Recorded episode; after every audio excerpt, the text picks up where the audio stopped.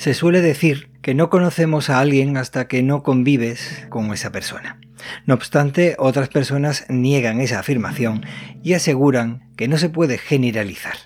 Y por lo tanto hay que distinguir a las personas por según la relación que tengas con ellas y el momento vital en el que se encuentren cada una de las personas relacionadas. De manera que aseveran que no conocerás a tu pareja hasta que llegue el divorcio, a tus hermanos hasta que llegue una herencia tus hijos hasta la vejez y a tus amigos en las dificultades. Preguntar a alguien cómo es no tiene sentido ya que te dirá cómo cree que es o cómo le han dicho que es en caso de ser una persona o un individuo altamente manipulado. Necesitaría a alguien francamente equilibrado que fuera capaz de tener una capacidad elevada de autoevaluación y además autoevaluación constante una persona que no caiga en el pesimismo más increíble tras el autoanálisis personal o sea extremadamente positivo consigo mismo. Los tratamientos por exceso o por defecto es lo que tiene.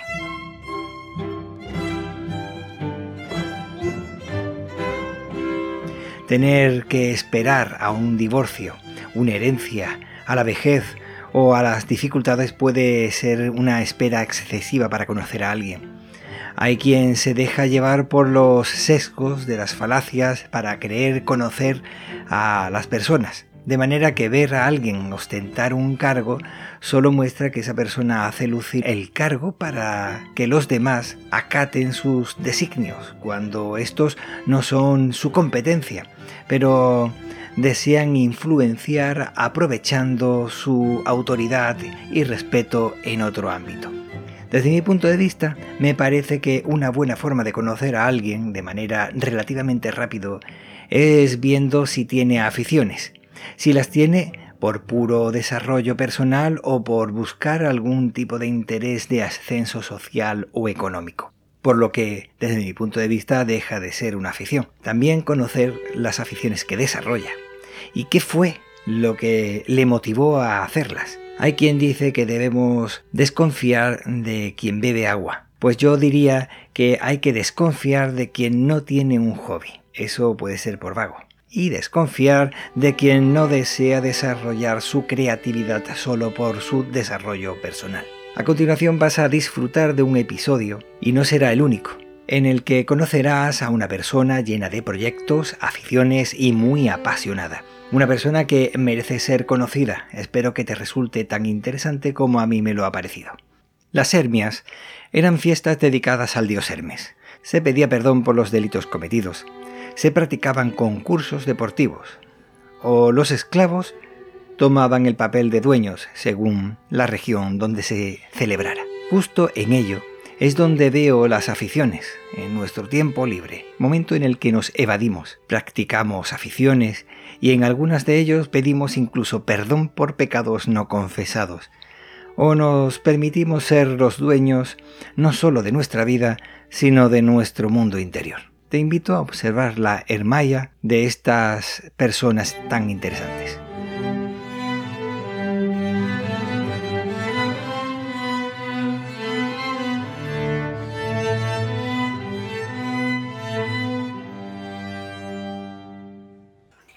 Muy buenas.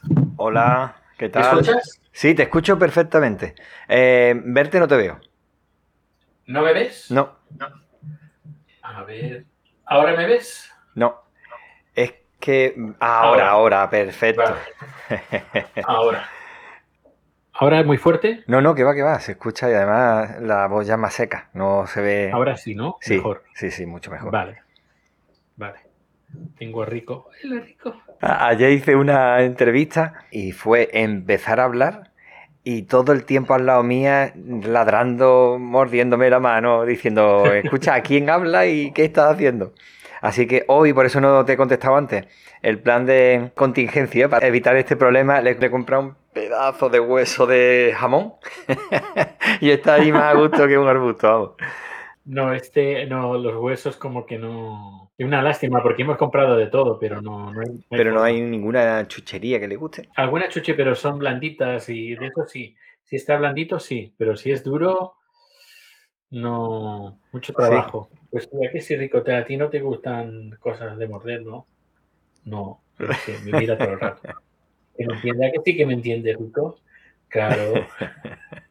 es que me mira como si me entendiera. ¡Ay, qué guapo, qué guapo! En fin, escúchame, ¿qué estás utilizando para grabar? Estoy escuchándote con los, el ordenador y grabando con el micrófono. Ah, ese no te lo había visto yo antes. Es que es de la oficina. Vale. Es que estaba yo en mi despacho, pero están haciendo una reunión muy cerca y tampoco es aquí en la. Estoy en una salita de, para hacer ya videollamadas. ¿Estás trabajando? Pues. Eh, ah, no, no, no. estoy, estoy. A ver, que estoy trabajando, pero que me puedo tomar un ratito libre, que no pasa nada. Eh, y además con Jitsi, que tú me has dicho que era compatible con la aplicación que estáis utilizando vosotros. Sí, sí. ¿Pero porque utiliza el mismo protocolo? Sí, se puede hacer streaming con nuestra plataforma a través de Jitsi. Nunca lo he probado, pero bueno, eso es lo que me han dicho.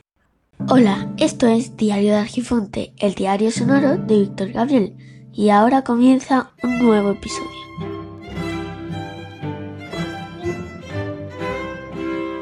¿Tú cómo te presentarías para darse a conocer? Normalmente dice, pues tengo estos estudios, eh, trabajo en tal sitio, pero cuando vas con amigos, normalmente lo que dice es, mm, normalmente, realmente para conocer a alguien, la mejor forma es saber lo que le gusta. Al menos eso es lo que yo le pregunto a las personas, las aficiones, los hobbies, porque realmente me demuestra cómo es esa persona. Porque me puede decir, soy el director general de Vete tú a saber, pero si no tiene ninguna afición, esa persona para mí mm, por dentro está muerta.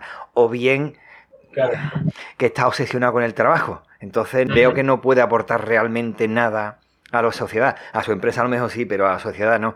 Entonces, ¿tú cómo te presentarías? En un grupo de amigos de, mira, soy o me gusta o tengo estas aficiones y sé que tienes muchísimas, ¿tú cómo lo harías? ¿Cómo te presentarías? Como creador multimedia, creador multimedia. Bueno, multimedia entra también en la escritura. Vídeo, audio. Sí, y bueno, has escrito también, ¿no? Sí, también. Pues soy creador de contenido. Creador de contenido, Vale. Está mirando tipo que quiere. You want to go up? You want to go up? Mira, mira. Mira, se pone, se pone igual que Tofi, con el cuellecillo así para atrás, mirando esto que es. que has puesto a Rico. Él también está mm. participando, eh, dijiste en un episodio que estaba participando en una serie de. Sí, en unos vídeos de la, empresa. ¿Que te está acompañando o lo pones como presentando algo? Me, acompaña. No, es que la verdad es que me llamó la atención. Digo, mira, estaban metiéndolo ahí, lo va a convertir en un, en un artista. Y entonces, ahora yo te iba a preguntar, el tema es ahora que ya he escuchado mucha gente hablando de mm, inteligencia artificial, ¿tú crees que puede afectar a lo que es la creación? Bueno, yo creo que sí. ¿Pero para bien o para mal? Yo, bueno, depende, es, depende. Es como un cuchillo. Puedes cortar el pan o puedes matar a alguien. o puedes tallar una, trozo de madera y hacer una obra de arte o puedes matar a alguien. Pero con la, con la inteligencia artificial. Pero tú has utilizado ya la inteligencia artificial. Sí, sí, sí, yo he usado ya cosas de inteligencia artificial. Es lo que te iba a preguntar. Pues yo lo estoy utilizando como herramienta. Hazme esto, créame esto, y de eso no lo uso directamente, sino quito todo lo que no me gusta, porque yo era completamente en contra, estaba del tema. Entonces yo decía, lo puedo utilizar como una herramienta para extraer cosas que a lo mejor en ese momento no se te ocurre y dices, bueno, hazme un guion de esto o hazme un dibujo de esto o hazme... A partir de eso me pongo a mm. trabajar sobre lo que me ha dado y lo desarrollo. Yo lo uso principalmente, necesito una imagen para el podcast o para algo y le digo pues que me haga una imagen tal como yo le describo. Aunque algunas veces como que no, por ejemplo, escribí hace poco un relato y le estaba diciendo a la inteligencia artificial que me hiciera una foto, una foto de cuatro personas dentro del coche, un hombre, una mujer y dos niños, eh, un niño y una niña. Y como que hizo lo que le daba la gana. lo probé como cuatro, cinco, seis veces, pero nada, siempre me daba una imagen que no me gustaba. Me ponía tres personas, yo le había dicho cuatro me ponía un niño o una niña y me lo ponía eh, delante, justo sentado con el padre y la madre. Digo, no, yo los quiero detrás, en la Además, es que estaba en el texto. Al final pasé. Le dije, hazme un coche en una carretera en España eh, de cuatro carriles. Y de cuatro fotos, una es la que cogí y otra estaba en medio mal y las otras dos fatal. Es decir, que tan que no es eso que te lo haga todo perfecto. ¿Una carretera en España que, puso el toro o que puso detrás? porque, no, no, por, ah, el de paisaje. Porque antes había, no había puesto nada de España y me ponía una carretera eh, con muchos árboles, como tipo, tipo nórdico, tipo eh, de los Alpes. Y digo, no, no, tiene que ser. Y puse España y sí, sí, me hizo ya un paisaje que podías decir, esto podría ser España. Luego también a veces le digo, por ejemplo, para los vídeos de YouTube, le digo, tengo un vídeo de esto, hazme el titular y la descripción. Y me lo hace, solo me hace una descripción enorme, pero no solo copio el, primer párrafo. O, por ejemplo, también le digo, eh, quiero explicar esto, esto, esto, esto, y hazme un artículo sobre esto. A veces me lo hace y me lo hace bien. Otras veces hago yo el artículo, se lo envío y le digo, corrígemelo. Y él pues me corrige pues, eh, si hay algún error, lo que sea. Hace muy, muy, muy pocos cambios, que también lo uso para, eso.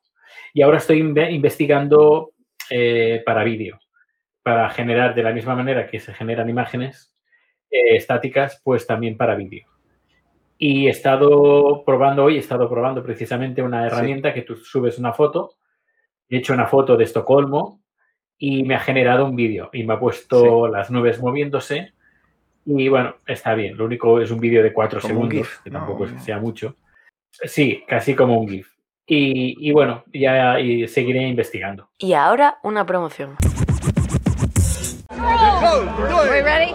Gentlemen, start your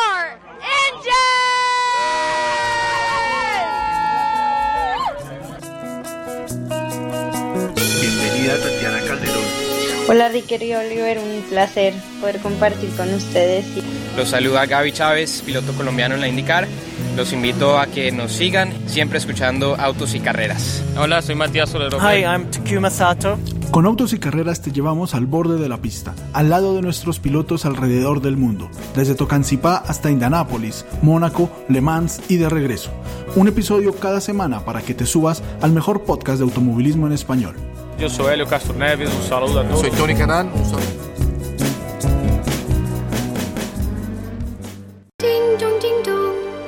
Ahora que estás hablando de la herramienta que estás utilizando, en lugar de preguntarte cómo llegaste a ese proceso de creación, te voy a preguntar, ¿Cómo llegaste a esas herramientas que utilizaste para crear? Es decir, tú tenías algo interior que necesitabas, porque se nota que tú necesitas expresar ese mundo interior, sino cómo llegaste a decir eh, el podcast o la radio o un libro o simplemente estabas investigando a ver si esto me servía para poder desarrollar ese mundo interior que tenía. Es sencillamente plasmar lo que lo que me surge, de, ya sea en audio, en vídeo o lo que sea. O en sí, pero hay personas que dicen, empiezan... Mi hermano, por, ejemplo, algo muy cercano, eh, necesitaba expresar y, empezó con la poesía.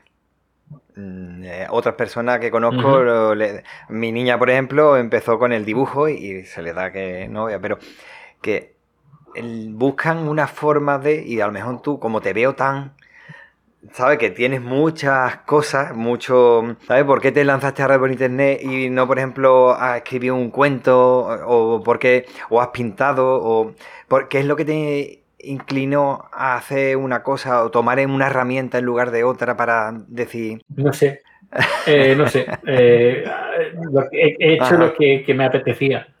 No por ninguna ah, razón. Que no es que tuvieras a familiares cercanos con la radio o...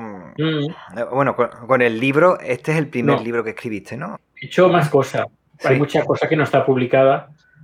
Eh, pero sí, he hecho, hecho bastante cosa mm. desde hace también mucho. Pero es lo que, lo que siento, eh, lo que necesito hacer, pues lo hago y ya está no, no tengo, no sé, hago lo que surja, ¿no? lo que surja y como surja. No busco una plataforma de por sí por, porque es esa plataforma, sino que si me apetece poner, es cuando me apetece y cuando puedo hacerlo, lógicamente, y tengo las herramientas a mano. Tú antes publicabas una barbaridad, tenías proyectos de mm, haciendo sueco, después le metías media, diario, antología. ¿Tienes algún proyecto nuevo en el que puedas abarcar algo más nuevo? ¿O, quieres reunirlo todo? ¿O vas a continuar como estás? Como antes tenías, supongo que por el trabajo, no estás haciendo más cosas, pero eh, ¿tienes algún proyecto pensado de aquí a, un tiempo? Eh, el único proyecto que, me, hace tiempo que me gustaría hacer, y hace años ya, es un podcast o video podcast o algo relacionado con hacerse mayor. Ay, es verdad, me comentaste algo de, lo, de los cinco. Bueno, has hecho algo de, de pasar los 50 o algo de eso. Ah, ¿no? No, no, no, al final no hice nada. No, no, no, no, no. Al final se quedó porque es que no, no, no quiero mm. hacerlo solo. Eh, para hacerlo solo prefiero hacer otras cosas como escribir o como hacer música o no sé, los podcasts no sé, es, me, me, quitan bastante tiempo y la satisfacción no es la esperada. Es que son muchos años ya con los podcasts y que digas eso mm, ya, ya. Mm, me deja un poco fuera de juego. Cuéntame. Em, sí, es, no sé, eh, estoy centrado más en cosas un poquito más individuales y en cosas que no requieran tan preparación, aunque por ejemplo el tema de vídeo eh, eh, sí que requiere incluso más preparación que, un, que un audio, pero como ya trabajo de ello eh, y tengo las herramientas, podríamos decir, ah, en un, que no me cuesta nada, ah, en cambio el audio mm, lo estoy dejando un poquito más de lado para centrarme más en, no centrarme, sino que hacer extensible el, vídeo para proyectos más personales. Eh, pero estoy y quiero potenciar un poquito más lo que sería la escritura y la música, en vez de podcast. O sea que ahora te estás despegando un poco del podcasting, ¿se puede decir? Sí, podría volver al podcasting de forma un poquito más intensa, eh, teniendo colaboradores o un colaborador, pero de forma individual eh, pues como que me está costando un poco. Pero no porque estás quemado, ¿no? Porque es que como me lo has dicho de forma de decir... ¿Cuánto lleva? ¿15 años a lo mejor? ¿O 16? O... Desde el 2000, 2005. ya lleva un tiempo. Y eh, al final le estás diciendo que no, que necesitas algo más o, bueno, puedes hacer un vídeo podcast, como dices que el vídeo lo lleva. Sí, también, pero no sé, lo que yo siento ah, es más a nivel personal que en vez de estar enseñándolo.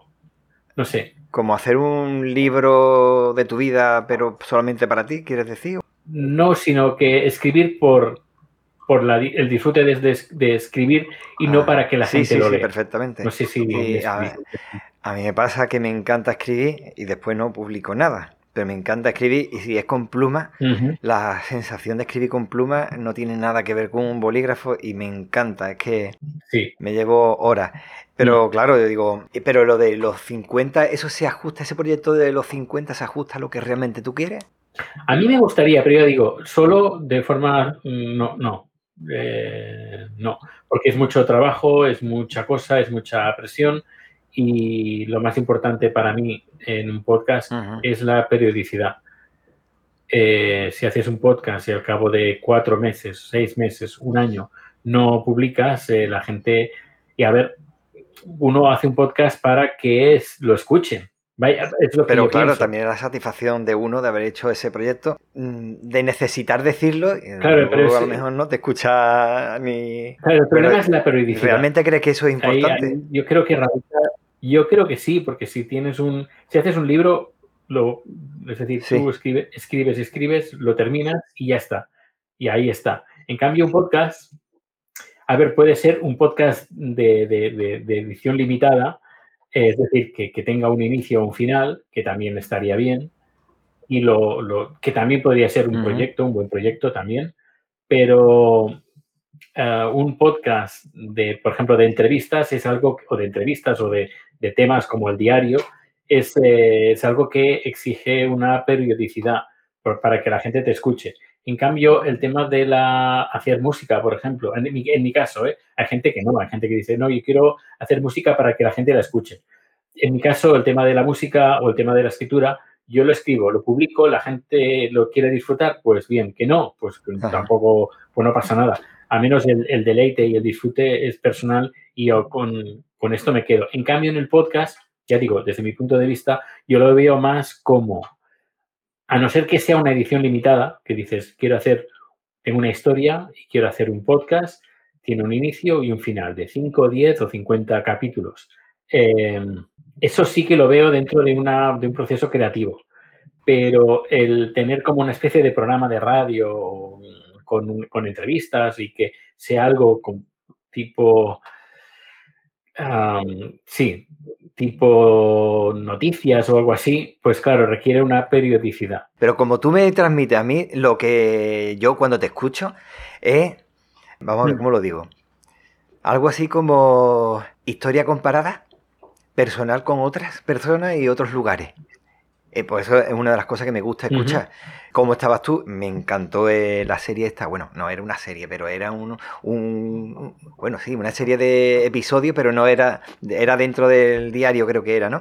Que te ponías a hablar contigo mismo 10 años antes. Y cómo comparabas o cómo. qué hubieras hecho si hubieras sabido tal cómo ha evolucionado o qué te pasó. Eh, lo tuyo lo veo como una necesidad de, contar tu historia, pero comparando con para poder aprender, porque una de las formas de aprendizaje es la, comparación con otras cosas o otras personas, y la verdad es que una de las cosas que a mí eso me engancha mucho porque vas contando pues esto, lo otro, en España ocurre esto, en Suecia esto, cuando estuve en Estados Unidos tal cosa, y veo esa, eh, comparación para tratar de transmitir mejor lo que quieres transmitir, que al final estás transmitiendo la idea, pero la estás haciendo, mm, haciéndolo llegar de una forma más pedagógica, no sé si sería esa la palabra, y te veo más cómodo mm. en eso. Y quizás lo de los 50 años tiene muy buena pinta, pero claro, tendrías que saber con qué persona llegar a eso para que te transmitan lo mismo que tú estás haciendo, ¿no? Que no sería simplemente, bueno, tú con 50 mm. años, ¿cómo estás? bueno, pues yo estoy bien, ah, venga, el siguiente. Tiene que ser alguien que te transmita también su, e, esa visión que tú también tienes, ¿no? Que a lo mejor... Sí, sería, por ejemplo, yo qué sé, un, un día hablar sobre videojuegos, por ejemplo y comparar un poco pues lo que hacía cuando éramos pequeños, los videojuegos que había en comparación con lo que hay ahora. Eh, tema de salud, hay, hay un montón de, temas.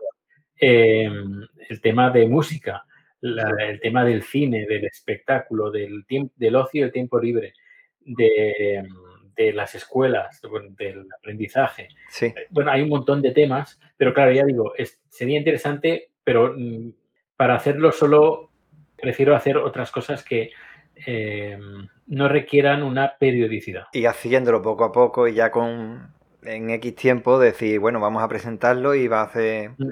esta serie de... Lo que me agobia bastante es el, esta eh, autoexigencia de esta periodicidad. Ah, no sé, me, agobia bastante el, estar continuamente pensando en esa periodicidad en vez de de algo que nunca termina. Sí, eso es lo que te he escuchado otras veces y es lo que no termino desde mi punto de vista. Cuando es algo personal, surge, es igual que cuando tú estás haciendo un diario, hay días que no surge nada y no escribes nada, hay días que surge algo y dices, mira, esto es llamativo, lo voy, a, mm. lo voy a apuntar. Por eso yo ahí no veo tampoco esa necesidad de periodicidad, a lo mejor con ese tipo de podcast que quieres hacer, o no es necesario, sino conforme va surgiendo. Sí, sí, por eso el tema del diario no hay ningún, por eso no hay ningún problema. Además lo grabo eh, con el teléfono, que en un momento lo hago. Pero claro, un podcast que tienes que buscar los entrevistados, tienes que contactar con ellos, tienes que quedar el día, grabas, editas, eh, haces el guion, lo grabas, editas el guion con la entrevista, eh, si tienes colaboradores, eh, el, preparar todo esto no es lo mismo que ponerte delante de un micrófono y, hablar. Y luego, por otra parte, también creo que veo, estamos como muy, hay demasiados inputs, demasiados eh, llamamientos a escúchame, léeme, mírame en, en, la red, sobre todo en Internet. Es, es, un no parar. Y claro, lógicamente la, tiene, la gente tiene un tiempo limitado y uno llega a un momento pues que te dicen, yo no puedo escuchar a todo el mundo, no puedo leer todo el mundo, no puedo ver todas las series, no puedo ver todas las películas. Llega un momento pues que necesitas, no sé, priorizar un poco. Antes cuando empecé con, con el tema de los podcasts, en, en, en, cuestión de una semana te podías al día y te quedabas a cero. Cuestión de, no, no una semana, incluso en dos, tres días te ponías los podcasts a cero y decías, necesito más, necesito más. Pero ahora hay tanta hay tanto ocio, pero no solo en podcast, sino tanto en series. Nunca, por ejemplo, nunca hemos, a menos eh, accesibles, abierta tan fácilmente como hasta ahora en tipo series y tipo películas, no ha habido nunca en la vida, eh, en la historia. Eh, es, brutal y, creo que tiempo de, aburrir, de aburrirnos, vaya, eso creo, creo que no, no hay, ¿eh? O sí, hay tiempo para aburrirse viendo, diciendo, ya no me gusta, ya esto tampoco, mira la, porquería que hay, mira, es que no hay mm. nada para, poder ver. Y a lo mejor tiene ahí cientos y cientos de series para poder ver. Que, es que se ha convertido, se ha mm. convertido en un hipermercado. Es la impresión que me da, que ya se ha convertido todo en un producto y a mí eso no me engancha, sinceramente. Y no, no hay nada que te, como hay tanto input, hay tanta entrada, tanto, tanto flujo de, información y de contenido, llega un momento que dices, no hay nada que te que digas, esta es la serie de mi vida, o esta es el libro de mi vida, o este es el podcast de mi vida, algo que recordaré de mm, no, porque hay tanto, tanto. Dices, esta la mejor serie. Al cabo de un mes, ves, empiezas a ver otra serie, no, esta es, esta es mejor. Llega un momento pues que haces un batiburrillo de todo tipo de contenido que, no sé, a mí ya me está empezando a agobiar. Quizás será también cuestión de edad, eh, que, has acumulado un montón de, historias, de vivencias, de experiencias, de libros, de podcast, de música, que llega un momento que dices, vale, ya hasta aquí creo que ya estoy saturado. Sí, yo creo que sí, yo empiezo a estar un poco saturado.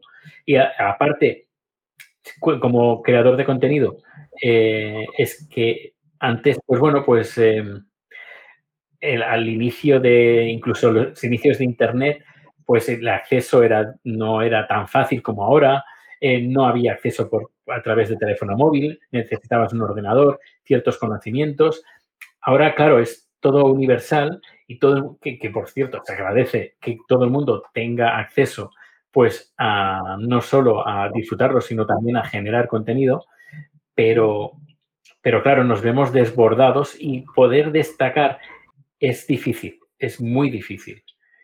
Y vivir esclavo del, de que te escuchen, de que te lean, de que te vean, es, llega un momento pues que, no sé, a mí me agobia.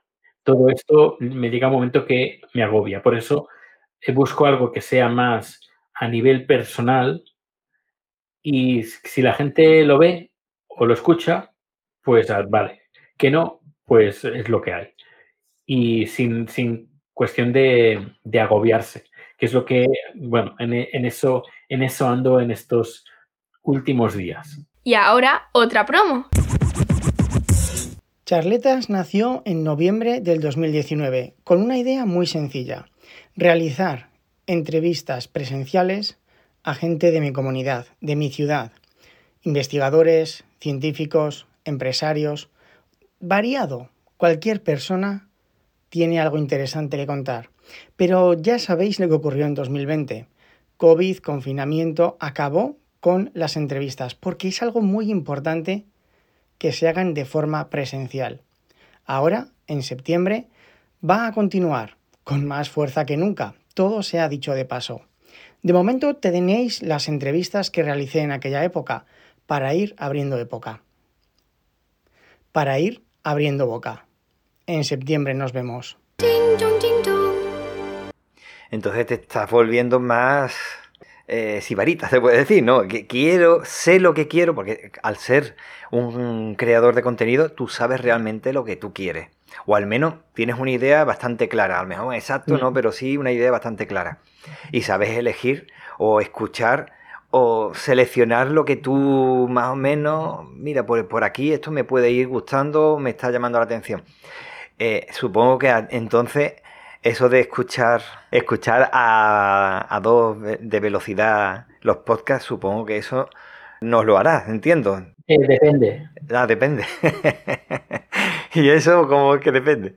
Depende. Depende, depende de, lo que esté buscando. En, Si, por ejemplo, busco un ah, contenido, información, pura información, eh, pues me da igual. Bueno, normalmente lo pongo a que me quite los, los espacios en blanco, bueno, los espacios en blanco, los silencios y que me acelere dependiendo de la persona. A veces como que veo, que, porque lo hace de forma inteligente en la aplicación que yo uso, Spreaker. ¿Spreaker utilizas para, para reproducir? No, Spreaker no. Espera, Pocket Cast, a lo mejor. Que se me ha ido el... eh, no, no, el Overcast ahora. Sí, yo uso Overcast y tiene una función inteligente que detecta los espacios y aparte te acelera. Y a veces, en según qué podcast, la, aceleración la tengo a, lo mínimo, ¿sabes? A lo, mejor 1.2, 1.1, pero cuando le quitas los espacios, a veces se ah, dispara a 1.7, 1.8. Sí, es, una pasada. Y claro, em, yo no tengo todo el tiempo para estar escuchando podcasts, pero también me quiero escuchar y estar informado y aprender cosas. Por eso, em, en algunos podcasts, sobre todo los que hablan bastante lento y con muchas pausas y que no son pausas, son pausas de, estar... dramático, eh, dramatizadas. Dramatizadas, eso. No son pausas dramatizadas, sino son pausas de que eh, no sé qué decir. pues claro, estas pausas pues me las quiero ahorrar. Por eso a veces algunos podcasts, no todos, ¿eh? pero algunos podcasts, normalmente la gran mayoría, sígueme los pasos. Pero hay otros que ves que la gente va, sabe lo que está diciendo y va pum, pum, pum, pum, pum, pues no, no, no tengo necesidad de ni quitarles los espacios ni tampoco de acelerar. Entonces, ¿se hacen podcasts sin tener un guion claro? A mí las redundancias me pueden. Entonces, si tengo que decir algo, voy al grano y no me gusta repetir. Y si lo estoy repitiendo es porque sé que a lo mejor esa idea o ese concepto al decirlo puede haber quedado demasiado rápido dicho y no se entiende o no se puede fijar la idea. Entonces la repites, pero de otra forma, con otras palabras, para fijar esa idea. Y por lo que tú estás diciendo, eh, me da la impresión que también te da de, venga, vamos a charlar aquí a lo que sea, o quiero decir algo pero no me lo he preparado y no tengo claro ni lo que quiero decir, pero yo tengo que cubrir aquí 30 minutos porque me he dicho que son 30 minutos de podcast y para adelante. Y es que la impresión muchas veces es decir, he escuchado 30 minutos a una persona y solamente un minuto de información. El resto es, pienso, estuve el otro día en tal sitio, pero al final dice, solamente un minuto de información real. Yo prefiero un minuto de, información o de podcast a 30 minutos, porque hay más podcast. A mí me pasa muchas veces lo que tú dices. Y quizás ahí, a lo mejor, yo esto es lo que he interpretado de lo que tú estás diciendo.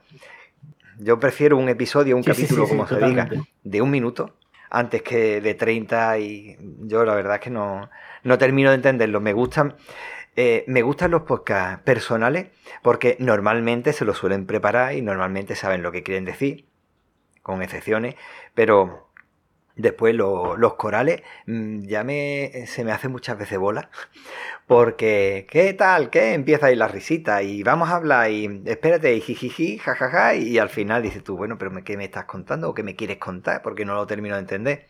Quizás es lo que yo veo que hay gente que a eso le llama eh, profesionalizarlo y no porque cobre, sino porque se trabaja más el, el el producto, que es que no me gusta ni tampoco utilizar esa palabra de producto, porque al fin y al cabo es algo que tú estás sacando de tu mundo interior y, convertirlo en un producto a mí es, algo que me está superando, no sé, no sé cómo lo ves tú.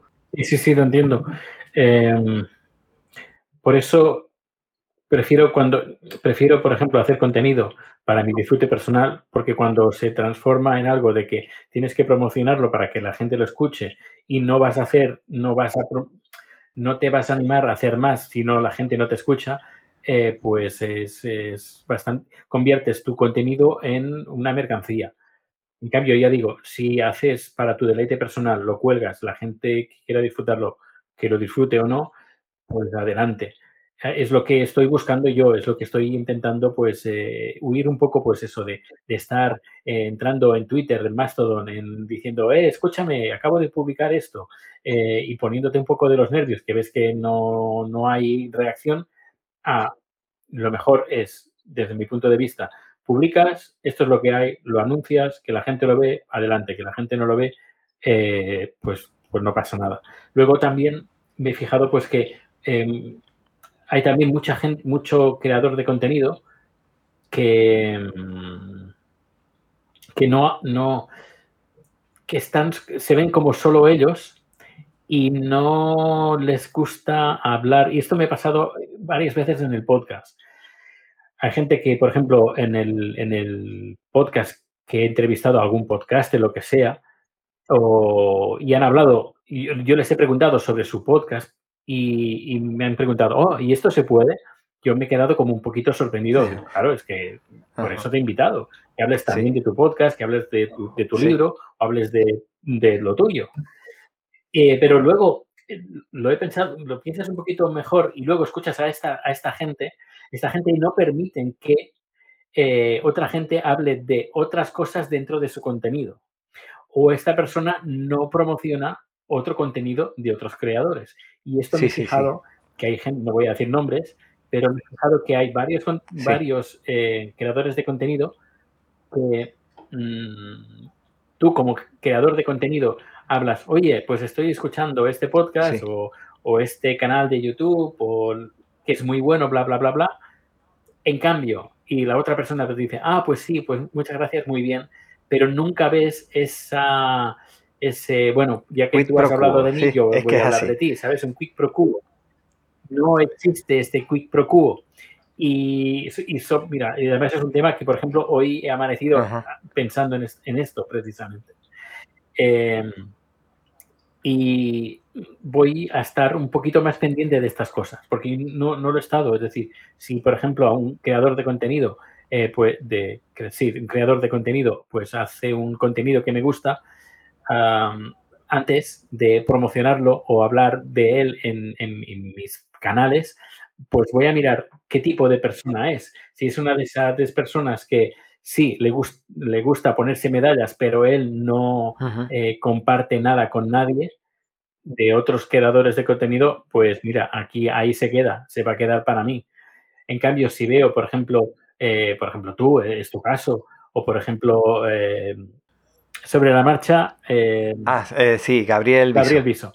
Por ejemplo, Gabriel Viso, pues también comenta otros podcasts, habla de otros creadores de contenido, pero hay otra gente, ya te digo, otra gente, no pienso decir el nombre, sí. porque ya estaría dándoles publicidad, pero hay otra gente que, mm, que no, que solo crean y no eh, hablan de otros creadores. Yo creo que tengo que volverme un poquito hacia, hacia, ese, hacia ese lado, colaborando y hablando de los creadores de contenido que también comparten y que vean en la creación de contenido como, como una experiencia a compartir. Eh, eso sí, pero compartir con gente que no comparta con los demás es darle publicidad a una persona pues que, que no se lo merece. no se lo merece. Y eso me ha hecho recordar, no me acuerdo si fue en 2011, 2012, por ahí, eh, no me acuerdo el nombre exacto, si era Factor K o, la K de Twitter, que miraba el número de seguidores, los seguidores si tenían más o menos cantidad de personas, las interacciones que tenía y te daban un factor una K, podía ser, no sé, un número y dependiendo si tenías más seguidores y esos seguidores eran, como decía, que me, molestaba bastante, eh, seguidores de calidad, pues entonces te daban un factor un poco más alto que otras personas. Y después con ese factor podía ir a vender a, mira que yo tengo este número y me puedes dar publicidad para que yo te publicite. Eso me molestaba bastante porque yo, yo interaccionaba con todo el mundo y en el mundo este del podcast, igual que antes con el blog, eh, si veía algo que me gustaba, lo voy a publicitar. Publicitaba a uno, publicitaba a otro, a otra que hacía no sé qué, el otro que dibujaba, el otro que escribía, el otro que publicaba un podcast y ahora resulta, no sé si tú me has leído mucho, pero de todo yo he publicado un montón de un montón de personas y a lo mejor me encontraba un me gusta de uno, un gracias de otro, pero muy distante en el tiempo y me llamaba la atención diciendo, eh, me, me hacía pensar me hacía pensar porque no sabía si esa persona eh, lo hacía más que nada por obligación o no te contestaba porque pensaba, bueno, como me lo está haciendo a mí, está esperando que yo lo haga de él o porque yo lo valgo. O sea, mm, lo ha hecho porque como yo lo valgo, yo no tengo que darte nada porque lo has hecho tú queriendo, porque has querido, entonces por lo tanto yo no tengo que darte nada. Y me hacía pensar y no sabía cómo entender eh, qué es lo que tú estás diciendo. No, no, la verdad es que es algo que todavía estoy dándole vuelta porque no sé por dónde ir. No entiendo esa... Eh, creo que lo he dicho yo en algún episodio sí, sí, mío. te lo he escuchado, te lo he escuchado, sí, sí. No, sé por dónde van. La mm. verdad que, y mira que lo pienso y, le doy vuelta, pero no sé realmente qué es lo que pretenden o, o es que simplemente no entran en redes, o, pero después los veo interaccionar con personas, pero solamente con personas que tienen cierto nombre. Sí, sí, sí, es cierto, es cierto, también lo he visto. Eh, dentro del mundillo, o mira, como tú tienes un nombrecillo, o trabajas en tal sitio, de forma que a mí me interesaría, y, después está viendo que no solamente yo, he visto personas uno detrás de otro que lo están publicitando a él, a ella, eh, pero solamente a lo mejor es que como está solamente en esa red, o resulta que de la lo que suele decirse el old, el school este, pues entonces solamente, o no sé, me llama la atención de decir, bueno, ¿y por qué no? Porque es que encima te están haciendo publicidad mm. O te están promocionando. O ahora, yo antes, creo que fue en 2019 o sí, 2019, eh, hablaba de algunos podcasts y cuando lo publicaba los mencionaba era como hablar en el desierto. Y yo decía, bueno, si alguien habla de mí porque le ha gustado el podcast o el episodio en concreto de tal que habla, es que menos que agradecérselo, ¿no? Porque ha dedicado su tiempo, que para mí yo veo que el tiempo es escaso, pero muy escaso. y que lo haya dedicado a escucharte a ti, lo veo como un honor. Entonces, que menos que agradecérselo. Y que encima lo haya escrito. O sea, está preocupado de ir a escribirlo, buscar el enlace, ponerlo. Mm, ¿Por qué no lo hace? Es que no lo entiendo. Eh, es como. Es que ser agradecido, que no lo entiendo, no, no termino. Y sin embargo, después sí lo hacen con otras personas que tienen más. Sí, sí, otra gente. Sí, sí, sí, sí.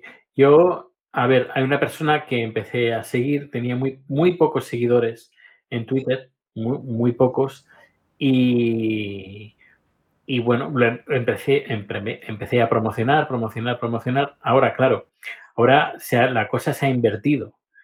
Pero claro, esa persona en ningún momento, en ningún momento ha hecho una mención o nada, nada. Es decir, como si la gente, que no soy yo el único, sí hay bastante gente, que ha pasado olímpicamente de, agradecer eh, todo lo que la gente que ha hecho por esa persona.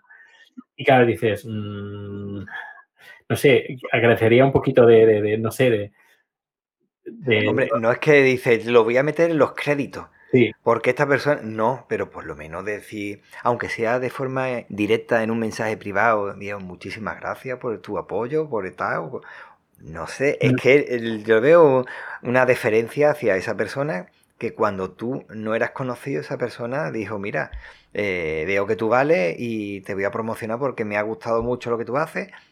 No mm. sé, es que es curioso, es curioso los comportamientos, pero vamos, como en la vida diaria, mm. eso lo ves a diario. Por eso no me quiero, ¿sabes? No me quiero poner de los nervios de, que X, eh, X podcast o X vídeo, X libro no digas X, ya no se puede decir X. pues se escuchen o se lean o se vean, pues eh, yo me quiero centrar en crear contenido, publicarlo en mi página web de haciendosoco.com y, ya está, fotos, vídeos, esto es mi blog personal, eh, que lo quieres visitar, lo visitas, que no lo quieres visitar, pues no lo visites y ya está. No, además, por otra parte, también mi, mi, mi trabajo también es parte de mi hobby. Es decir, que yo, por ejemplo, antes trabajaba en un, en un trabajo de mierda hace varios años, eh, y sobre todo cuando estaba en España durante bastantes años, sobre todo cuando empecé con el tema del podcasting, era un trabajo que odiaba, no, no, lo aguantaba y hacer podcast, por ejemplo, en este caso, era pues mi escape, mi escapatoria. Pero ahora, en este caso, eh, trabajo en, mi, en el sector que siempre he deseado trabajar, y, también siempre he deseado hacerlo, usarlo como hobby. Y ahora el hobby y el trabajo es el mismo. Por eso cuando termino de trabajar ya no tengo, no siento la necesidad de hacer algo que me guste porque ya en mi trabajo ya me gusta. Sí. Que es, eso es muy difícil, es decir, encontrar un trabajo que represente tu hobby también es muy difícil. Pero claro, por otra parte también cuando llegas a casa no te vas a poner a hacer lo mismo, por muy hobby que, sea, sino que te vas a dedicar a hacer otras cosas que llenen otra faceta que está, la tiene superada. Por ejemplo, en mi caso, pues sería o ver películas, o ver series, eh, o darte una siesta, o dar un paseo, o coger la cámara y hacer fotos, por hacer fotos, no por publicar, por publicarlas, o escribir, escribir por escribir, no por necesidad de publicarlo. Es que si no se convierte todo en monotonía, porque si no hay diferencia entre trabajo y afición, pues entonces, claro, has buscado otras aficiones que completar. Que es lo que quería decirte, que al final es, ese mundo interior necesitas tú desarrollarlo por otras facetas. Sí, y claro, si ya lo tienes en el trabajo. No, para que la, no para que la gente disfrute de él. No, no, yo no estoy hablando de eso, estoy hablando de, ti, de ti. Exacto, exacto, para que uno disfrute de lo que está haciendo, pintando, que por cierto, eh, ya llegará mi faceta de pintar, está ahí, está ahí aparcada, eh, porque hace, lo he tenido dos o tres veces ya, un sueño, eh, además es que es, es, cuando salgo de ese sueño es, muy alucinante, es un, sueño que, parece que lo estés viviendo en, real y es como si yo me metiera dentro de mi cabeza y es como si entrara en un museo. Ah. Y hay... ¿Pero eso que es un sueño recurrente o una vez que tuviste ese recurrente que he tenido ya varias veces, tres, mínimo tres veces que yo recuerdo. Que yo recuerde. Es como estoy en mi cabeza y veo pinturas, veo, escucho música, veo, leo libros y de cosas creadas por mí que no existen y que tengo en mi cabeza y que digo, tengo toda esta creatividad eh, dentro de mi cabeza y la quiero sacar. Y hay veces que a veces es, se hace difícil poderlo sacar. Sí, sé que está ahí, he visto cosas maravillosas, pinturas, he visto pinturas increíbles, las tengo en, en mi cabeza. Ahora lo único que falta es plasmarlo. Por eso digo, mi próxima faceta posiblemente sea pintar. Y ahora una promoción.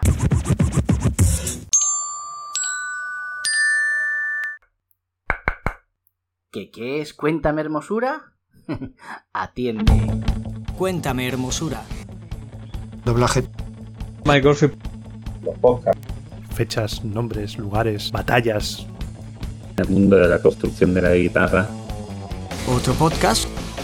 La siguiente historia tiene lugar entre 2015 y la actualidad. Genes. Tengo tres riñones. Otro podcast. La verdad es que nos gustaba beber cerveza otro podcast. Y soy dietista nutricionista. La Musa Clio. Soy una psicóloga manchega que viene de un pueblo muy pequeñito lleno de volcanes. Y me voy al carnaval a la calle con mi peluca a disfrutar, vamos. Pues yo soy un músico, locutor, actor de doblaje, podcaster. Con un poco de todo fue muy emocionante entrar en, estas tertulias. Lingüística indoeuropea. con un poco de todo. Cuéntame hermosura, otro podcast con un poco de todo. Un proyecto de la red Manchapod. Escúchalo en Spreaker, Evox, Spotify y en todas las plataformas de podcasting.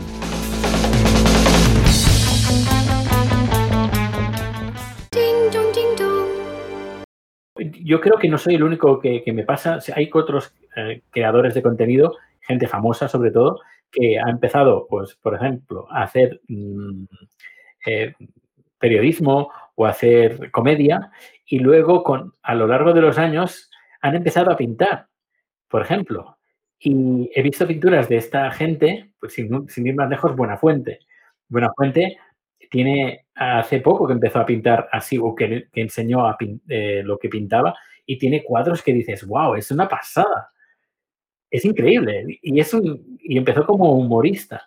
Y es la creatividad que uno tiene. Y bueno, hablando de Buenafuente, por ejemplo, lo curioso, lo anecdótico, es que cuando empezó eh, eh, con el, publicando los programas de radio en el podcast, lo escuché varias veces en el, en el, programa de radio que se colgaba en podcast, como desproticando un poquito de esto del podcasting. Como esto, el podcasting, esto no, no es nada, no es ni radio ni nada. Y mira, lo hacemos porque la cadena SER eh, tiene que, lo publica en el podcast, pero él no estaba muy convencido. Y ahora lo invitan en charlas sobre podcasting. Ah, sí. y me quedé como diciendo, ¿cómo puede ser que una persona que ha desproticado abiertamente del mundo del podcasting ahora esté dando lecciones de podcasting? Eh, pero la gente, la gente cambia. La gente cambia y se da cuenta de que eh, medios, la creatividad no tiene fronteras y que una persona puede descubrir, pues, por ejemplo, la pintura, por ejemplo, en este caso, o el mundo de podcasting, pues eh, en, un futuro, ya digo, en, yo creo que lo siguiente será, será la pintura. Al menos quiero plasmar, no sé cómo va a salir, pero quiero eh, plasmar cosas que aún recuerdo que tengo en mi mente que puedo, que puedo hacer en eh, realidad. Porque yo creo que es algo que me llena, me llena bastante. Es decir, por ejemplo, hace poco escribí un relato que llevo, llevaba como un dos o tres meses en la cabeza y digo, a ver, me pongo ya y lo, termino. Y la satisfacción de decir, mira, ya está hecho, lo publico, la gente lo lee o no lo lee, ya da igual, pero la satisfacción de haber terminado un trabajo, un trabajo creativo, esto me llena un montón. Cada vez que hay una crisis, social bastante grande, explotan las creaciones. Y las creaciones que, salen muchas veces son muy buenas, otras simplemente la gente se deja llevar por, por su creatividad o a veces no es creatividad, pero sí se deja llevar, ¿no? Lo vi cuando surgieron las radios, las radios estas piratas que decían que no era pirata, simplemente que bueno, se ponían a emitir. Y había muchísima gente muy buena que hacía sus programas y se lo curraban una barbaridad. Al menos yo en mi pueblo pude verlo. Y después de eh, las televisiones. Yo estuve en una radio de esas piratas. Sí, ¿no? pues podrías contar algo de eso. sí, pues mira, yo por ejemplo en 1992 monté una empresa, hace ya, sí que ha llovido, eh, monté una empresa de reparto de preservativos a domicilio y me entrevistaron de todo el mundo, de Japón, y no había internet ni Twitter. Bueno, si no había ni internet, no había ni Twitter ni nada parecido. Y claro, todo era medios escritos y, y, un día me entrevistaron de una emisora pirata, es decir, que no tenía licencia, y me, me gustó, me, me gustó el, el, ir a la radio. Y contacté con ellos y le dije, oye, mira, que me entrevistaste este al día oye, que, que, me encantaría, no sé, colaborar con, con la radio. Ahí no, no, te pagaban, sino que tú pagabas y cada, cada persona ahí colaboraba aportando dinero mensual para pagar el alquiler, para pagar la electricidad, la luz, bueno, el agua, todo. Y empecé, a, empecé así, empecé pues en esa radio piratilla, pagando no sé cuánto era, no, no recuerdo la cantidad, tampoco era mucho, y teniendo programas pues de tipo magazine los fines de semana, el sábado y domingo, eh, llevando entrevistados eh, como, era, como era productor. Eh, luego los domingos por la tarde hacía tarde-noche un programa, más bien noche, un programa donde alternaba bandas sonoras con música clásica.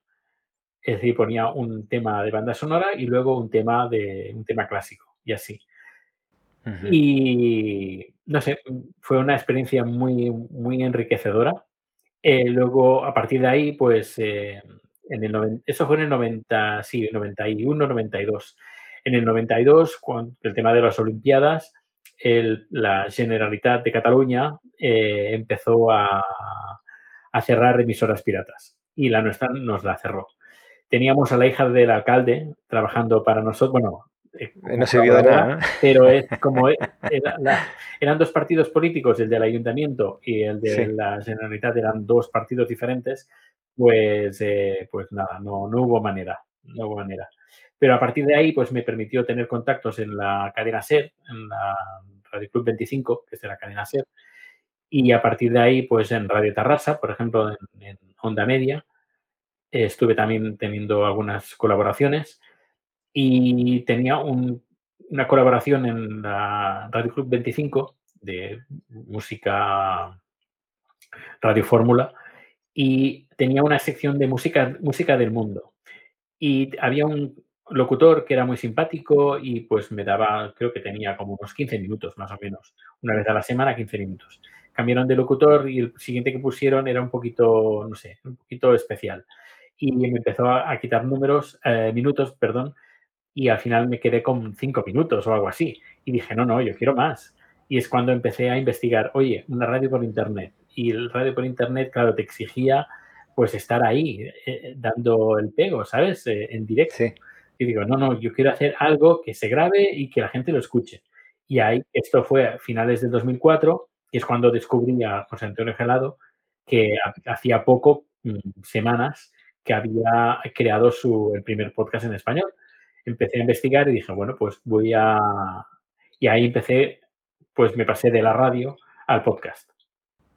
Antes de incluso de las radios piratas estaban las televisiones estas locales. Sí, también la, de cable. televisión la televisión local de Carrasco. Estuve ahí, estuve de productor y de cámara. Ahí va, de operador de cámara, de eso yo sé algo también. el tema es, lo que te quiero decir es que va como un ciclo de subidas y bajadas, mm. como a lo mejor el poder en algunos momentos, otras veces es la tecnología, lo va facilitando, pero otras veces tenemos la tecnología y a la gente no le da por crear nada, mm. no siente la necesidad. Sin embargo, cuando empieza en casi incluso antes de que explote de forma social algo eh, y salga en la televisión, ya empiezan a aparecer la gente queriendo transmitir o está mm, algo que se está cociendo y lo necesita, necesita. Esa es la impresión que me da a mí. Mm. primero las televisiones, luego va a la radio, luego aparecieron los podcasts poquito a poco y parecía que no, pero porque había una guerra bastante grande de las empresas para que no, no saliera. Mm.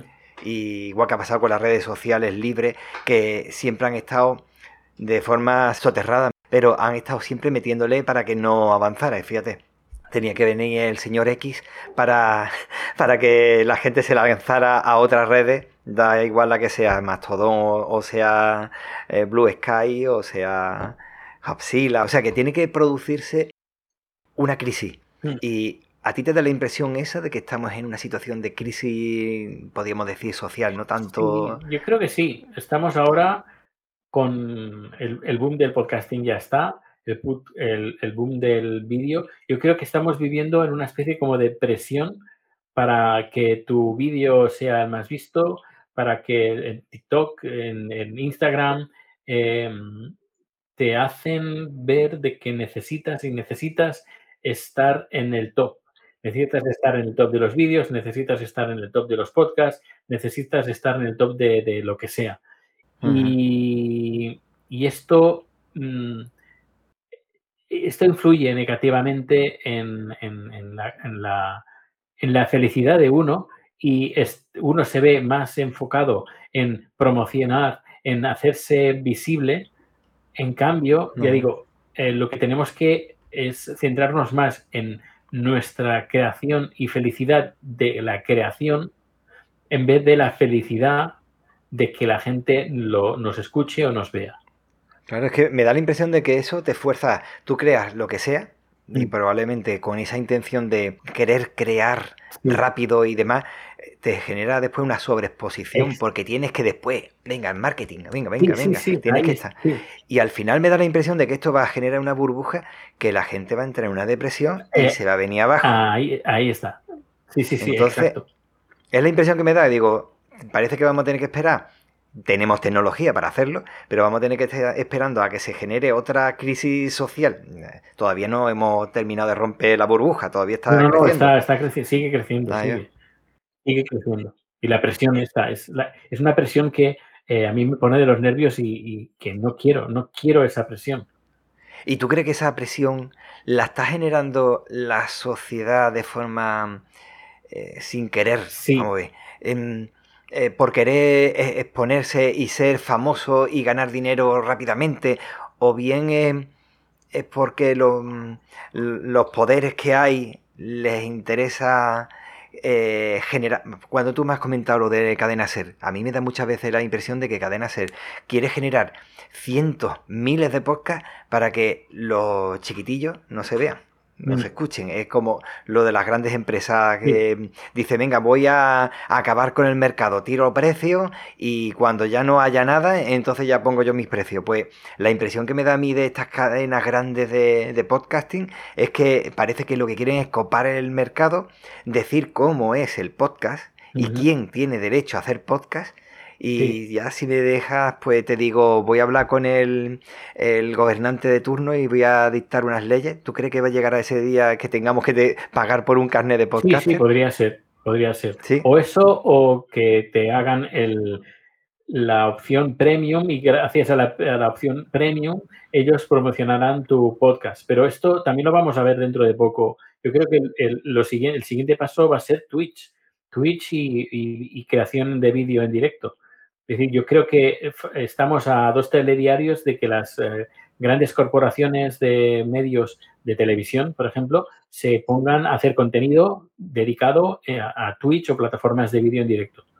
La verdad es que a mí me cuesta la misma vida. Pero no el hacer el vídeo, sino Y, y plataformas nuevas tipo, tipo TikTok, es decir, que sea, yo qué sé, eh, un medio a tres media, por ejemplo, por decir un medio Sí. que ahora me viene a la cabeza, a tres media, pues que se ponga a hacer TikToks. si mi imagen hablando no aporta información, pues no la pongo. Eso digo, si yo tengo que dar una explicación y tengo una tabla y me pongo, mira, pues esto es de esta forma y tengo que mostrarlo, yo entiendo que ponga la imagen mía.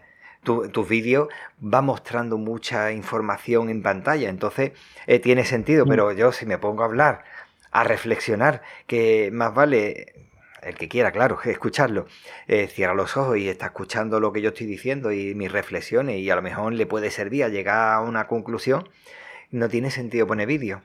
Al menos en mi punto de vista. Y sin embargo yo sé que eso ahora no me va a reportar más escuchas. Pero es que a mí, para mí, por lo menos para mí, eh, supone un desarrollo personal Mm. porque muchas veces llego a conclusiones que no sabía. Sí, sí, sí.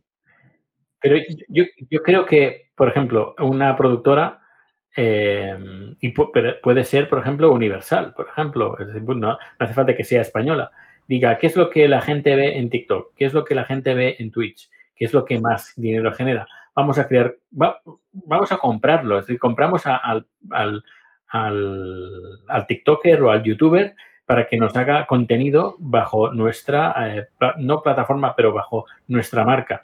O eh, cogemos a un actor, cogemos a un cantante, cogemos a un lo que sea. Esto lo- se está haciendo ahora en el mundo de podcasting, pero yo creo que estamos a dos telediarios, es decir, estamos a, pocos meses o pocos años para que estos medios empiecen a hacer el salto a la televisión o, o al vídeo, al vídeo portátil, ya sea vía Twitch, vía, eh, ¿cómo se llama? Instagram o TikTok o la próxima plataforma que vaya a salir. O, o que creen una nueva plataforma, aunque lo veo un poquito más difícil. Pero mm, no sé, no me extrañaría que en unos, en un tiempo no muy lejano, eh, podamos, bueno, veamos la, cómo estos medios se vuelcan, eh, dejen de volcarse, bueno, eh, busquen otra, otra salida, aparte del podcasting, de crear contenido bajo, bajo estas eh, productoras. ¿Tú crees que algo tiene que ver la política de empresa o la política mm, de los políticos? ¿Crees que todos esos cambios que vamos a tener o crees tú que vamos a tener va a venir de la mano del mercado libre, del interés de las empresas de copar el mercado y hacerse con todo? ¿O va a venir por parte de los políticos? Porque cada vez veo con esto de los 160 millones de apoyo al podcasting, pero después somos solamente a plataformas. El rollo que se montaron para que no siguieran emitiendo las televisiones y luego pasó con la radio, era el espacio radioeléctrico es escaso, entonces hay que regularlo. En Internet no tenemos ese problema.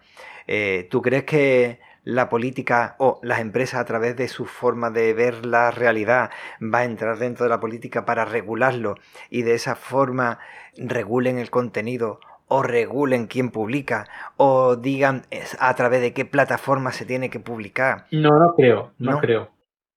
al menos en este aspecto no creo.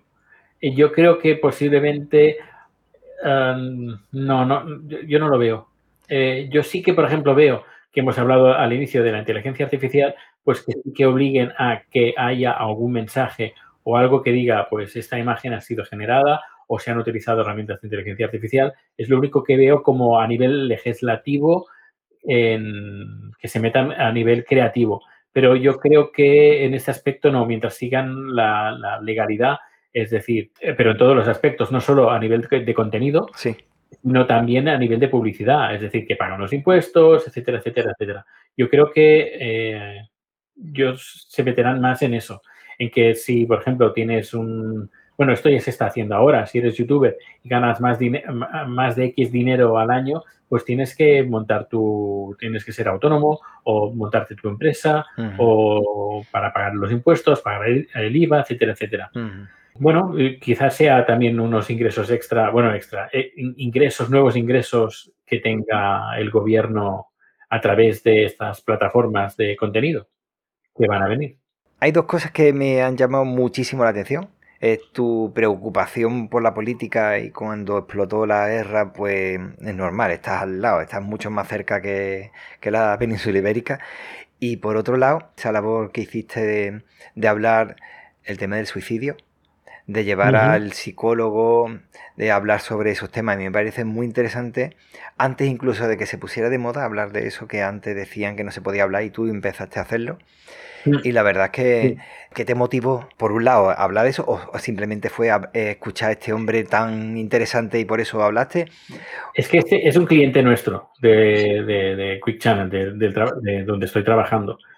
Y como el podcast de Haciendo el Sueco lo he convertido más en un podcast hablando sobre la gente como yo, que está viviendo fuera de su país de origen. Sí. Eh, que ahora me he tomado unos meses, meses de vacaciones, hay que decirlo. Dije, bueno, tengo, tengo el, el, entrevistado y tengo el tema, y además es un tema que entra muy bien al tema que estoy tratando en el podcast pues, eh, a ver, he hablado con él, le, pasé las preguntas, ahora él está de, vacaciones, pero creo que a finales de este mes, creo que en agosto tengo alguna producción con él y tenemos que quedar un día para grabar la entrevista que luego la emitiré, en, bueno, la emitiré, la colgaré en el, en el podcast de Haciendo el Sueco. Sí. Y no, fue porque eso, pues es un cliente nuestro que viene dos, tres veces por al mes a, a dar su charla sobre suicidio Además, es un hombre que está muy enterado y que, sabe muy bien, es está dentro de la oficina sueca de prevención del suicidio y tiene un montón de información y por eso, ya digo, el tema de los eh, expatriados e inmigrantes, pues es un tema que está relacionado con la salud mental. Bueno, o al revés, la salud mental es un tema relacionado a la, la inmigración o la migración y tengo, conozco a la persona más adecuada que yo diría que hay de, los más indicados en el mundo de hablar de este tema, pues eso, pues me, voy a aprovechar. Eh, la próxima vez que venga, eh, pero bueno, le mandé unas cuantas preguntas y me dijo, wow, ¿dónde vas con tantas preguntas? Esto da para como dos horas. Y no, no, tengo que hacer un poquito porque le envié, creo que fueron diez preguntas, muy interesantes todas. Pero bueno, al final me quedaré con tres o cuatro preguntas para hacerlo un poquito, poquito ameno.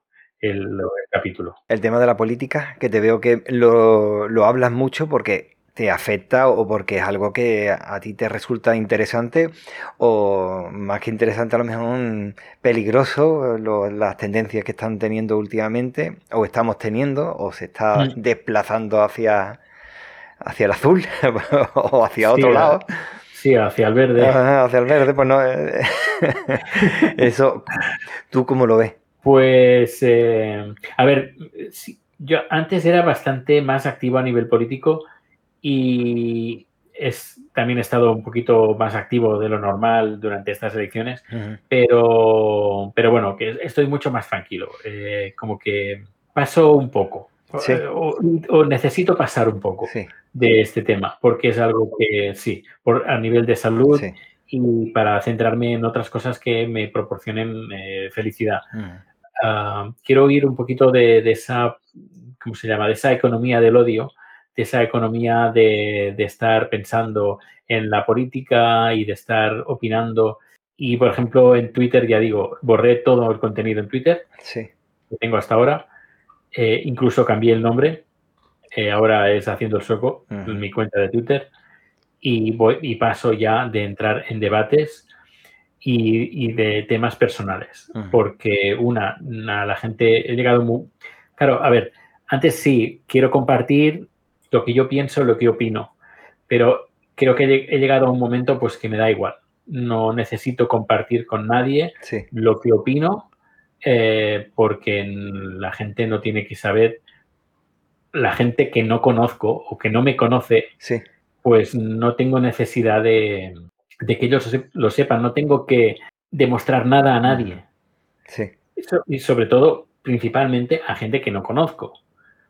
Por eso eh, ya digo, a nivel político, si miras mi Twitter de Haciendo el Soco, hice unos tweets que los puedo contar con los dedos de una mano por el tema de las elecciones, pero si verás, no, verás que no he entrado en ningún debate, ninguna charla con nadie, he leído auténticas borradas que a veces te dices, hostia, eh, entraría aquí, le respondería que está equivocado o equivocada, que esto no es así pero paso, paso porque ya digo, una, mm, no, no, tengo que dar ninguna explicación, no tengo que demostrar nada a nadie y paso a dedicar un tiempo a un debate que no lleva a ningún sitio y prefiero dedicar ese tiempo a cosas creativas que me llenen a mí como persona.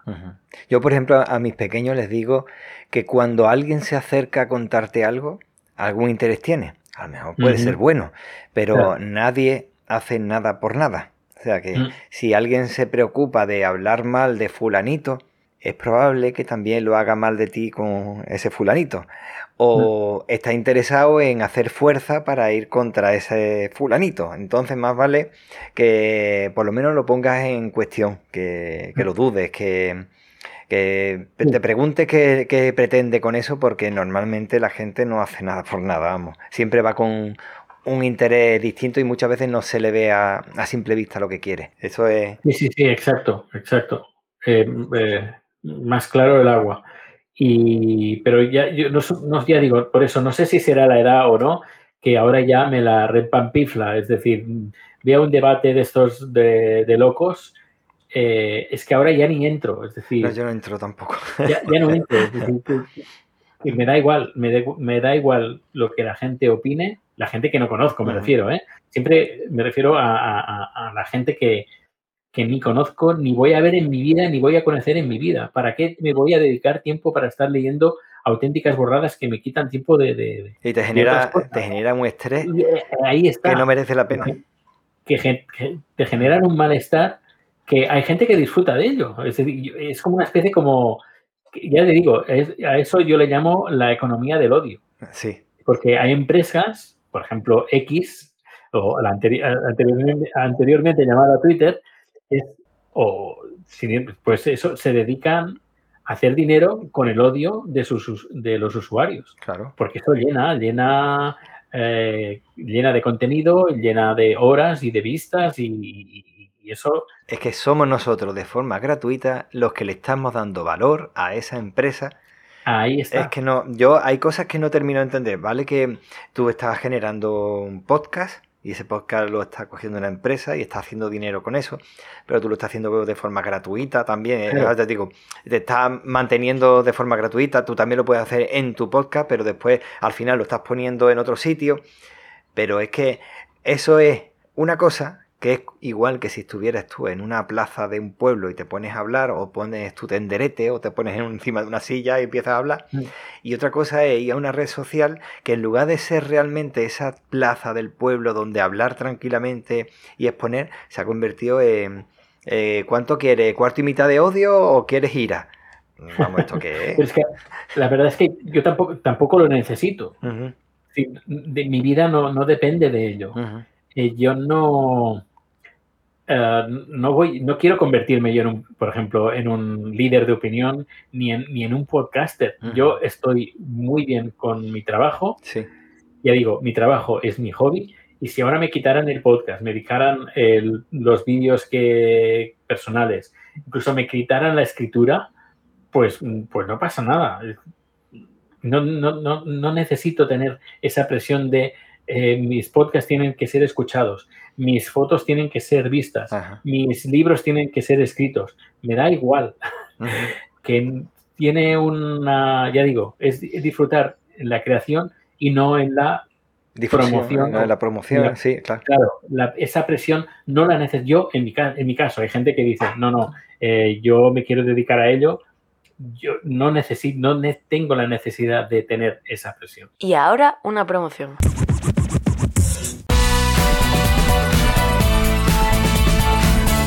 ¿Buscas un podcast de series diferente? ¿Y realities? Que, sí, pesa, que sí, que hay realities. Pero es que no lo ha dicho y hablamos de reality. Es que, no le interesa a nadie en realidad los reality y menos si va a ponerte a hablar de un Gran Hermano.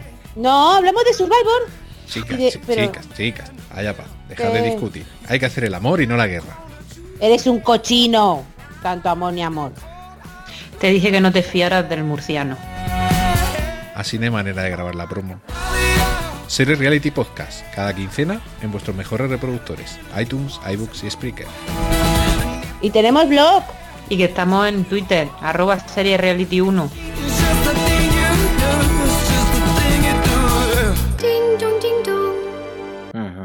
Bueno, una cosa que te iba a decir que relaciona con lo que estuvimos hablando antes sobre las promociones de otros podcasts. Yo cada X tiempo voy a poner una promoción pequeña de otros podcasts.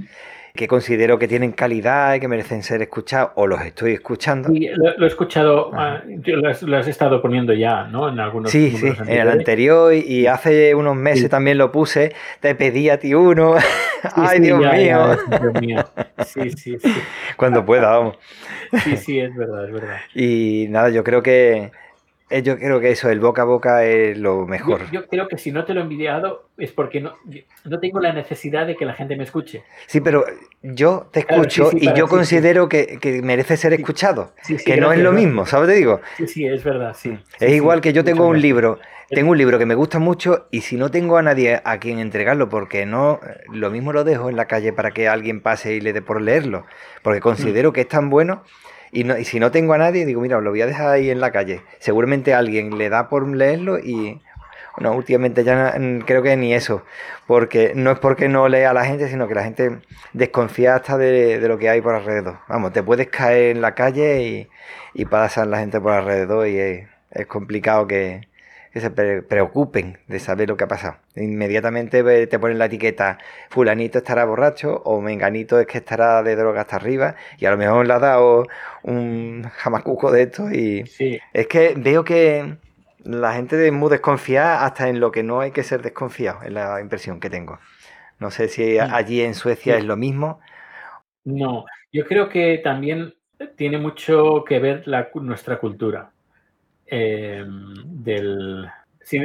y esto también lo relaciono con el, tema de la, de la, gente que no le gusta promocionar, sobre todo creador de, creador de contenido que no le gusta promocionar a otros creadores de contenido. Sí. Eh, ese egoísmo, ese, eso por una parte, o eh, y si esta, esta persona está haciendo un podcast, es porque esa persona quiere que yo lo escuche. Y ya con el simple hecho, el simple hecho de que yo lo escuche, ya es suficiente. Eh, y no, es decir, si a alguien, eh, si te gusta a alguien, pues promocionalo, habla de esa persona o de ese contenido, em, díselo, eh, ¿sabes? Sí, sí, sí. Pero mucha gente no lo ha, mucha gente no lo hace. Es que muchas veces eso hasta anima al creador a seguir creando. Aunque lo haga solamente para desarrollo personal. A mí, me, por ejemplo, me pasa que yo lo hago por desarrollarme, por, desarrollar ideas que a lo mejor no he llegado a las conclusiones y si lo hago, hago un podcast, si lo llego a, porque estoy escribiendo y desarrollándolo. Pero el que alguien te diga, mira, lo he escuchado, me ha parecido esto, te da la opinión, mm. es, es como si te diera gasolina. Bueno, si fueras un coche, sí te vendría bien. Sí, sí. La gasolina de podcast o del creador de contenidos. Que haya alguien que diga, oye, gracias. Yo, por ejemplo, con el tema de, YouTube, por ejemplo, eh, tengo varios vídeos y hay gente que he bloqueado directamente, que no me da, no me, da la gana que vean mis vídeos. Hay gente que eh, me empieza con exigencias. ¿Ah, sí? Pero, sí, sí, sí. Gente con unas exigencias que, dices, pero ¿dónde vas? Y, ya esa gente la, la he bloqueado y no quiero que veas mis vídeos, no me da la gana. ¿Exigencia en qué? ¿En regularidad? ¿En, temas? No, no, en respuestas. Ah. Eh, eh, como que tengo que responder a sus cuestiones. No me da la gana, es decir, no me da la gana responder a tu pregunta. Porque una, o no tengo tiempo, o porque eh, tu pregunta es, tiene un aire de, prepotencia, o me la has hecho de, de una forma muy mal educada. Pues gente muy mal educada que te exige, eh, muy poca gente, eh, ya digo, lo, puedo contar con la mano de, un, de Homer Simpson, que tiene cuatro dedos. Me ha pasado muy poco en este aspecto, pero sé de gente, hay gente que me ha entrado en, poniendo comentarios en YouTube exigiéndome una respuesta. Yo digo, sin decir, hola, ¿qué tal? Muchas gracias por el vídeo que has hecho. No, no, directamente pregunta e insulto. Digo, mm".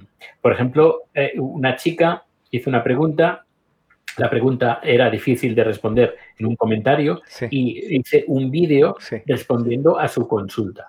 Pues tú te crees que esa persona me entró a insultar diciendo que por qué había hecho un vídeo eh, que solo quería mm, fama, que podía haber respondido en texto y que hice el vídeo solo para que, eh, tener vistas. ¿Qué hice? Pues la bloqueé. Pues, pues te vas a quedar sin ver mis vídeos. Pues mm, ya, ya no, no veré. Si me hace más preguntas, es que no, no, es, no va, sus comentarios no van a salir. Es que no lo hace.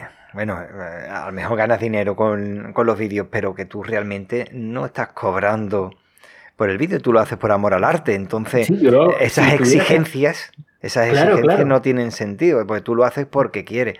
Y responderá mm. cuando pueda y si puede y de la manera que pueda. Y si tú has considerado hacer un vídeo, pues lo haces a través de un vídeo. Sí, sí, pero mucha gente, en plan, a ver, yo cuando, cuando pregunto a alguien en un vídeo o lo que sea, hola, ¿qué tal? Muchas gracias por tu trabajo. Mira, que tengo una pregunta, bla, bla, bla, muchas gracias. Pero el 90% va a saco. Pregunta directamente, ni hola, ni gracias, ni eh, nada, nada. Y yo digo, pero ¿dónde está la educación aquí? Eh, no sé, un poquito más, al menos un simple hola, ¿sabes? ¿Qué, le cuesta a la gente poner hola? Eh, tengo una consulta, ¿puede responderme? Yo qué sé, ser un poquito, es como si fuera Siri. Yo no soy Siri, soy una persona humana y, que, se, que se me hable con cierto respeto pero hay mucha gente, por no decir el 90% de la gente que escribe en YouTube, eh, la gente eh, muy mal educada y sin, sin hola, sin gracias, sin adiós, sin hasta luego, nada, nada. Es decir... mira, eso es un efecto secundario de utilizar la inteligencia artificial. Pues como pues le exiges, le exiges a una inteligencia, hazme esto, créame no sé cuánto. Pues al final lo que es la educación y el respeto hacia otra persona no porque termina habiendo una separación entre individuos y no mm. los considera personas, sino un sujeto que te tiene que proporcionar una información que tú necesitas en ese momento y no voy a entrar en protocolos de educación y de respeto, simplemente dámelo ahora. a mí YouTube, por ejemplo, me paga dinero. Sí. Eh, que serán más o menos unos 30 euros al mes aproximadamente. Y con, bueno, pues, pues vale, pues perfecto. Que no los tengo, que no ganara nada, pues vale, pues también. Y hago, como tú has dicho, hago los vídeos por amor al arte. Si tuviera que plasmar las horas que le dedico para hacer los vídeos, pues 30 eh, euros por, por, tres o cuatro vídeos que puedo hacer al mes. Cada vídeo me supone unas 3, 4 horas, pues imagínate. 30 eh, euros por quizás 20 horas al mes, creo que es que ni la India te pagan eso. Ya ve, ya ve, anda que no.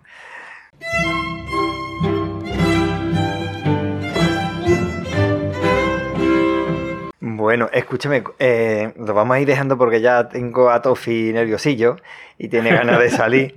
Entonces, te iba a preguntar, ¿de qué forma se puede contactar contigo?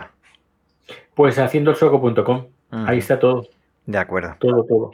fíjate qué rápido, fíjate. No, ahí está todo, porque si cambio algo, eh, si cambio de cuenta de Twitter, si cambio de correo electrónico, si cambio de lo que sea, todo lo voy a apuntar, a anunciar ahí, haciendo el Y, déjame antes de terminar comentar una cosa, y es que mm, hay algo que estoy pensando últimamente y es en el legado, una vez mm, eh, yo ya no esté aquí, eh, todo mi legado eh, bueno, virtual, todo mi legado creativo. Sí. Claro, ¿qué, ¿qué, va a pasar? Es, también daría, es un tema bastante interesante. Y cuando nos muramos, todos los podcasts, los vídeos, ¿qué va a pasar con ellos? Y, bueno, y claro, todo contenido que estoy, estoy hacido lo estoy, estoy orientando a que mm, si no estoy, que pueda seguir estando. Ajá. O sea, poder mantener una página, ¿te refieres? Exacto, o mantener una página o tenerlo en un lugar que se pueda, que se pueda tener acceso o no sé, no tengo no, no sé cómo, aún no lo Una biblioteca de Alejandría. Sí, una especie de, cajón, bueno, cajón desastre, por ejemplo, es más o menos como tengo en haciendo el Soco antología. Sí. Recopilando números antiguos que, que desde mi punto de vista, pues eh, creo que pueden ser interesantes. Pues, pues eso, fotos, vídeos, audio, todo, pues para tenerlo en algún sitio. Y si cuando yo ya no esté, pues bueno, si hay alguien que pasa un rato, un buen rato, leyendo uno de mis relatos, pues bueno, pues eh, me, alegra, ahora, porque antes, después de muerto, no creo que me alegre mucho, porque no estaré, pero me, me, da la satisfacción ahora, o que cuando lo cree, cuando esté, pues que, la, que haya gente, si hay una persona, pues aunque sea una persona que pueda echarse unas risas del último, por ejemplo, del último relato que he escrito, pues bueno, pues ya, ya, ya me doy con, por satisfecho. Ese tema que has hecho, hice un episodio reflexionando sobre nuestro legado y cómo a partir de finales de los 90 en adelante, como haya cualquier, como la, la ficción sonora, el apagón, se produzca algo que se fastidie todos los sistemas electrónicos, no vamos a mm. tener legado, no digital, legado cultural de nuestra sociedad para nada. Es que mm. eh, los arqueólogos, los historiadores van a decir, eh, llegaron a 1997 y se tuvo que haber producido algún incidente gigantesco porque ya no tenemos constancia de nada. Esa es mm. la impresión que tengo, porque parece que es que todo digitalizado, tanto pensar en salvar árboles y resulta que mantener un sistema electrónico también cuesta y emite carbón. Entonces, nos merece la pena, tendríamos que empezar a imprimir cosas, imprimirlo no necesariamente con papel, sino con otra sustancia. En piedra. En piedra. E, e, esa es una de las soluciones que ponía de ponerlo en piedra, con una codificación y explicar cómo hacer un láser y que estuviera en, piedra, que es lo que más dura, o de alguna forma, o mandarlo todo a la luna en una cueva y dejarlo ahí como unos registros acásicos de la sociedad, porque es que en cualquier momento, como de un pildorazo aquí de estos malos, eh, mm. nos quedamos sin nada. Vamos. Sí, sí, sí, sí, exacto, exacto. Mm. Bueno, me ha, parecido interesante el comentario.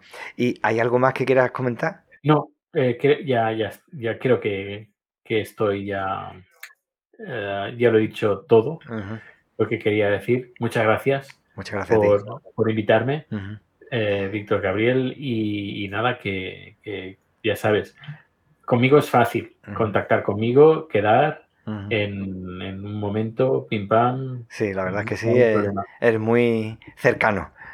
Sí, porque también es lo que a mí me gustaría, si, por ejemplo, eh, invito a alguien para mi podcast, uh -huh. pues me, no sé, me gusta que la, la, otra persona pues también sea accesible. Uh -huh. eh, pues eso, intento en la medida de lo posible, pues, eh, pues bueno, ya, ya, has visto que, no sé, esto lo hemos arreglado en, en, en un par de días, ¿no? sí, la verdad que está muy bien. Pues muchísimas gracias. Y de nada, gracias. espero de seguir en contacto contigo y pues sí, claro mándame sí. la promo. Sí, aprovecha, aprovecha para. Mañana, mañana te hago la promo. Ahora me la apunto. De acuerdo. Y mañana te hago la promo. Venga, pues un gran abrazo. Pues nada, un gran abrazo. Venga, hasta luego. Hasta luego. Muchísimas gracias por escuchar, por dedicarme un poquito de tu tiempo valioso. Cuídate para poder cuidar a los demás. Y recuerda que el tiempo corre, vuela. Así que apresúrate despacio. Puedes encontrar las vías de contacto en los comentarios del podcast. Hasta luego.